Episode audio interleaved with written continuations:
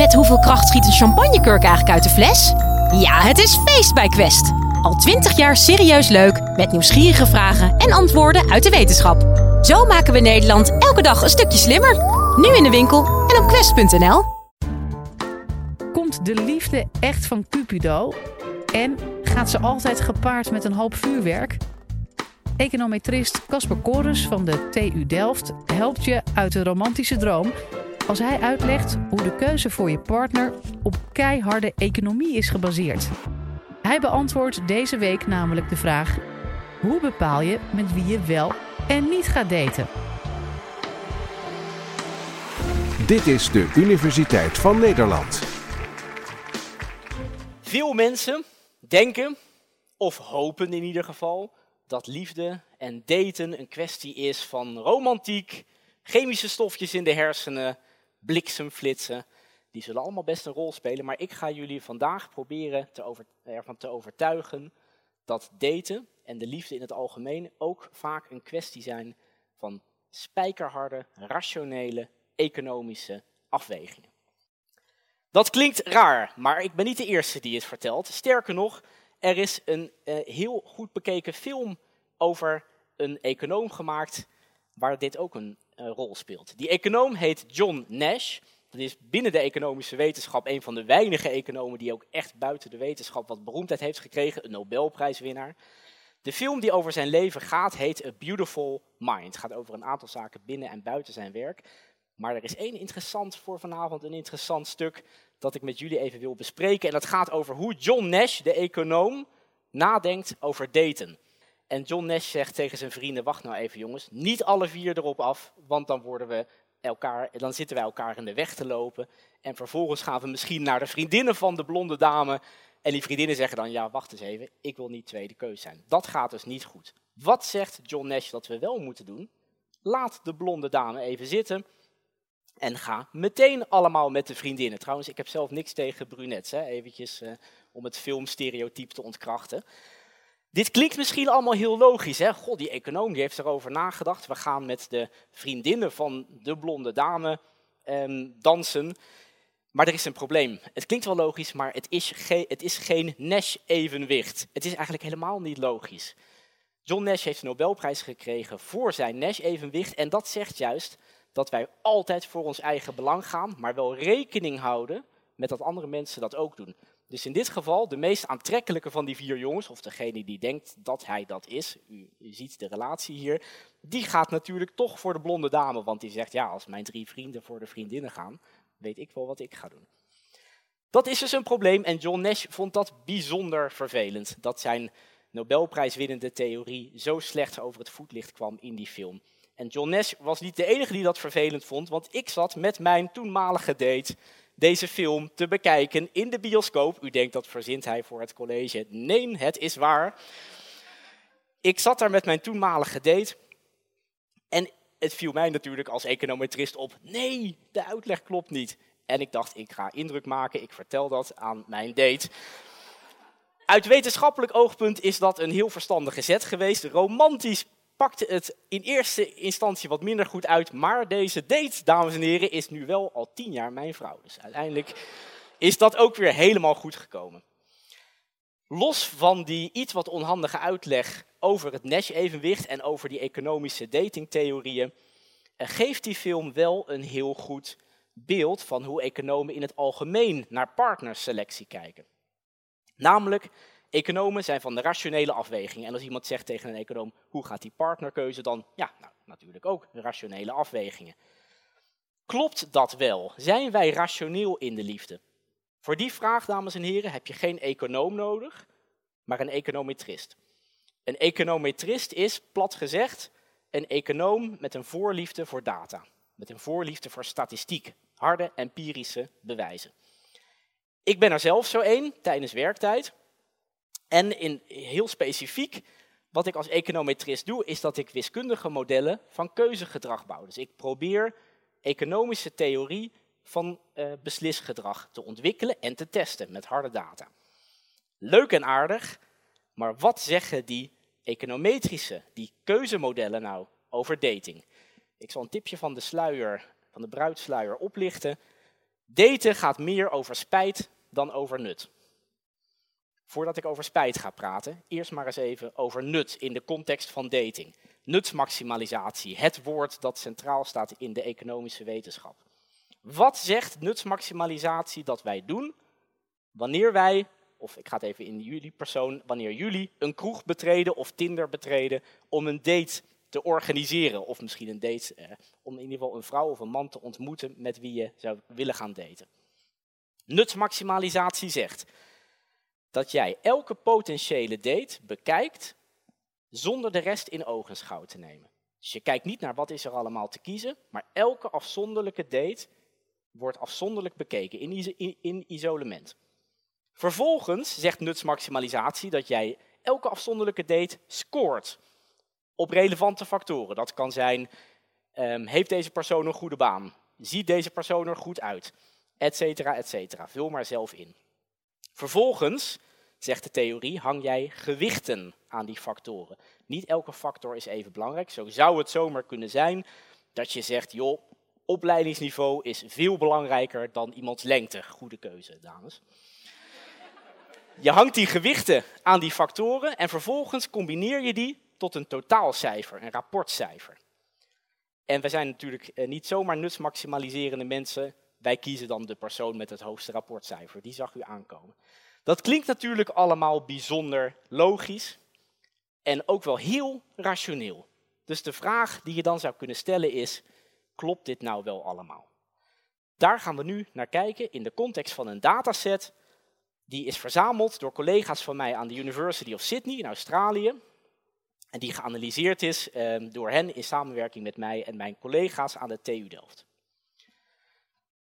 Wat voor data hebben we het over? We hebben het over 661 singles die elk negen keer een keuze mochten maken tussen drie hypothetische dates. Er kwamen geen foto's aan te pas, maar er werd wel heel duidelijk gezegd dat de dates konden verschillen van elkaar in termen van allerlei factoren.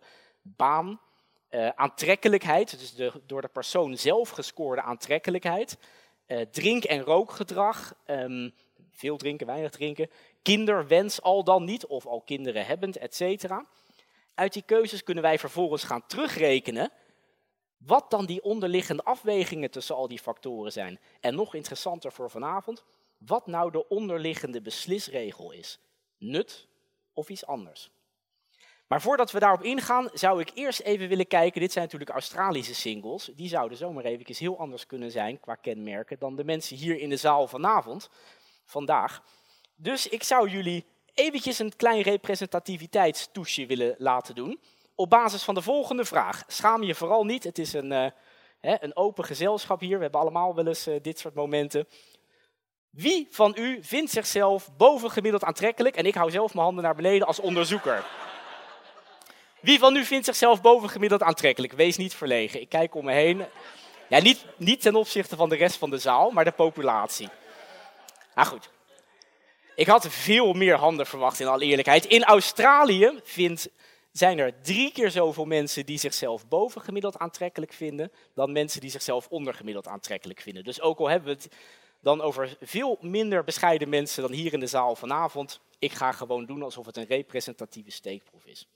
Het allerbelangrijkste wat we vinden is een zogenaamd compromis-effect. Een compromis-effect betekent een voorkeur voor een compromis-alternatief. Wat is dan een compromis-alternatief? Dat is een alternatief dat zich in het midden van de keuzeset bevindt. En met het midden bedoel ik niet in het midden van het plaatje van die drie hypothetische dates. Nee, met een compromis bedoel ik een potentiële date die op geen enkele factor heel goed of heel slecht scoort, maar juist op elke factor heel redelijk. Dus deze persoon springt er niet uit, maar is ook op geen enkele factor uh, bijzonder slecht scorend. Oké, dat is een prettige observatie, maar wat zegt hij nou over de beslisregel? Wel nu, het compromis-effect is volstrekt in strijd met het hele concept van nutsmaximalisatie. Want wat zeiden we met nutsmaximalisatie? Mensen kijken überhaupt niet naar de keuzeset wanneer ze de, het rapportcijfer van een individuele date eh, bepalen. En het compromis-effect zegt het omgekeerde. Dat zegt mensen kijken wat er allemaal te koop is, even plat gezegd. En dan kiezen ze iets wat in het midden zit. Dus dat is al één grote tegenstrijdigheid. Bovendien zei het nutsmodel, ja, alles kan compenseren. Als iemand een heel goede baan heeft, dan kan dat compenseren voor het uiterlijk dat misschien wat minder is. En ik geef toe, in de praktijk zien we dat ook wel eens gebeuren. Maar het compromis-effect zegt dat mensen juist die extreme niet willen. Ze zijn op zoek naar iemand die redelijk scoort op elke factor. Oké, dus we hebben een compromis. We hebben geen nutsmaxima nutsmaximalisatie. Wat hebben we dan wel? Deze ziet u ook aankomen, spijtminimalisatie. Wij hebben in de, aan de TU Delft een uh, wiskundig model van keuzegedrag ontwikkeld op basis van spijtminimalisatie. Niet om datingkeuzes mee te analyseren, um, alhoewel het uh, een enorm interessante toepassing is. Het spijtmodel zegt, de keuzeset is van belang. Je kan pas spijt hebben als je weet wat er allemaal nog meer te kiezen is. Het spijtmodel zegt ook, we maken niet eerst een rapportcijfer, nee, we gaan elk individu op elke factor met alle competitie vergelijken. Dus ik vergelijk alle potentiële dates op hun baan, op hun uiterlijk en op al die andere factoren. En wanneer ik die vergelijking maak, dan hecht ik een veel groter gewicht aan als iemand minder presteert dan de concurrentie, want daar krijg ik spijt van. Als je dat met elkaar combineert, dan zie je meteen dat het spijtmodel het compromis-effect voorspelt. Dus het verbaast ook niet dat op deze datingdata uit Sydney het nutsmodel veel minder goed in staat was om keuzegedrag te voorspellen dan het spijtmodel. Deze data die komen uit 2010 en hoewel liefde eeuwigheidswaarde heeft, dat weet ik heel goed, is er natuurlijk wel het een en ander veranderd in de wereld. Wat is de grote verandering geweest sinds 2010, de opkomst van dating apps. Wie van u, en u bent nu al helemaal door alle genen heen, wie van u heeft er wel eens een dating app gebruikt? Mag ik handen zien? Kijk, dit had je dus in 2010 absoluut niet gezien. Heel mooi aantal. Op zich is er, eh, bieden deze dating apps hele mooie eh, kansen. Van de dating vijver krijg je ineens een oceaan. Maar economen zien in dating apps ook een probleem. Welk probleem? Het probleem, zoals een econoom zegt, van assortative mating. En dat kan eh, beter uitgelegd worden dan in dat woord. Namelijk, steeds meer dating apps maken gebruik van voorselectie. Bijvoorbeeld Tinder uh, waar, gaat er steeds meer op sturen dat je op basis van opleidingsniveau je date kan vinden. Of op basis van iemands baan of misschien zelfs inkomen. Ik praat een beetje als leek hierin, maar ik, ik uh, weet wel zeker dat het het geval is. Het kan nog veel gekker dan dit. Uh, zo zijn er dates van mensen, vrouwen en of mannen, die van mannen met baarden houden. Wie heeft er hier een baard? Mag ik handen omhoog zien? Ja, ik zag er al. Ja, daar kan je niet over liegen natuurlijk. Um, die mannen met baarden waren er in 2010 trouwens ook niet. Dat is ook iets dat net als Tinder is opgekomen. Niet alleen mannen met baarden, er zijn zelfs dating apps voor mensen die van Disney houden.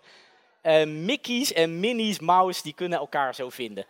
Nou gaan economen zich natuurlijk niet uh, heel veel zorgen maken over uh, of een Mickey of een Minnie Mouse app nou zo schadelijk is. Maar die um, grap van Tinder met zijn inkomensafhankelijk op of, of opleidingsniveau afhankelijke dateselectie, dat is serieuzer. Want als wij dat zo blijven doen met z'n allen, als wij steeds meer in ons eigen groepje blijven rondrennen van de hoogopgeleiden die met elkaar gaan daten en uiteindelijk komen daar in sommige gevallen kinderen van, dan krijg je op de lange termijn een situatie van een onbereikbare elite van heel slimme mensen die alleen nog maar met elkaar omgaan ik chargeer het hier, maar het punt is denk ik wel heel reëel. En sterker nog, eh, een stel Amerikaanse economen heeft uitgerekend dat van de groei in inkomensgelijkheid in Amerika over de laatste halve eeuw 20% is toe te wijzen aan het feit dat mensen steeds meer met mensen uit dezelfde laag van de bevolking zijn gaan daten en trouwen en kinderen uh, hebben gekregen. Dus wil je eens wat goed doen voor de wereld, hè, wil je de wereld wat meer gelijk maken, iedereen gelijke kansen, je weet wat je moet doen, loop eens een keer een andere wijk in, date een wildvreemde, kijk wat er van komt. De conclusies. Hoe kies je met wie je wel of niet wil gaan daten? Ik heb jullie er hopelijk van overtuigd dat los van alle bliksemflitsen er ook sprake is van bikkelharde, rationele economische afwegingen.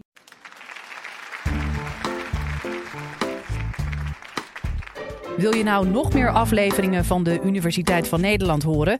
Bijvoorbeeld over de vraag waarom zoveel millennials kampen met een burn-out? Of hoe je een oogbal kunt bioprinten? Check dan de hele playlist.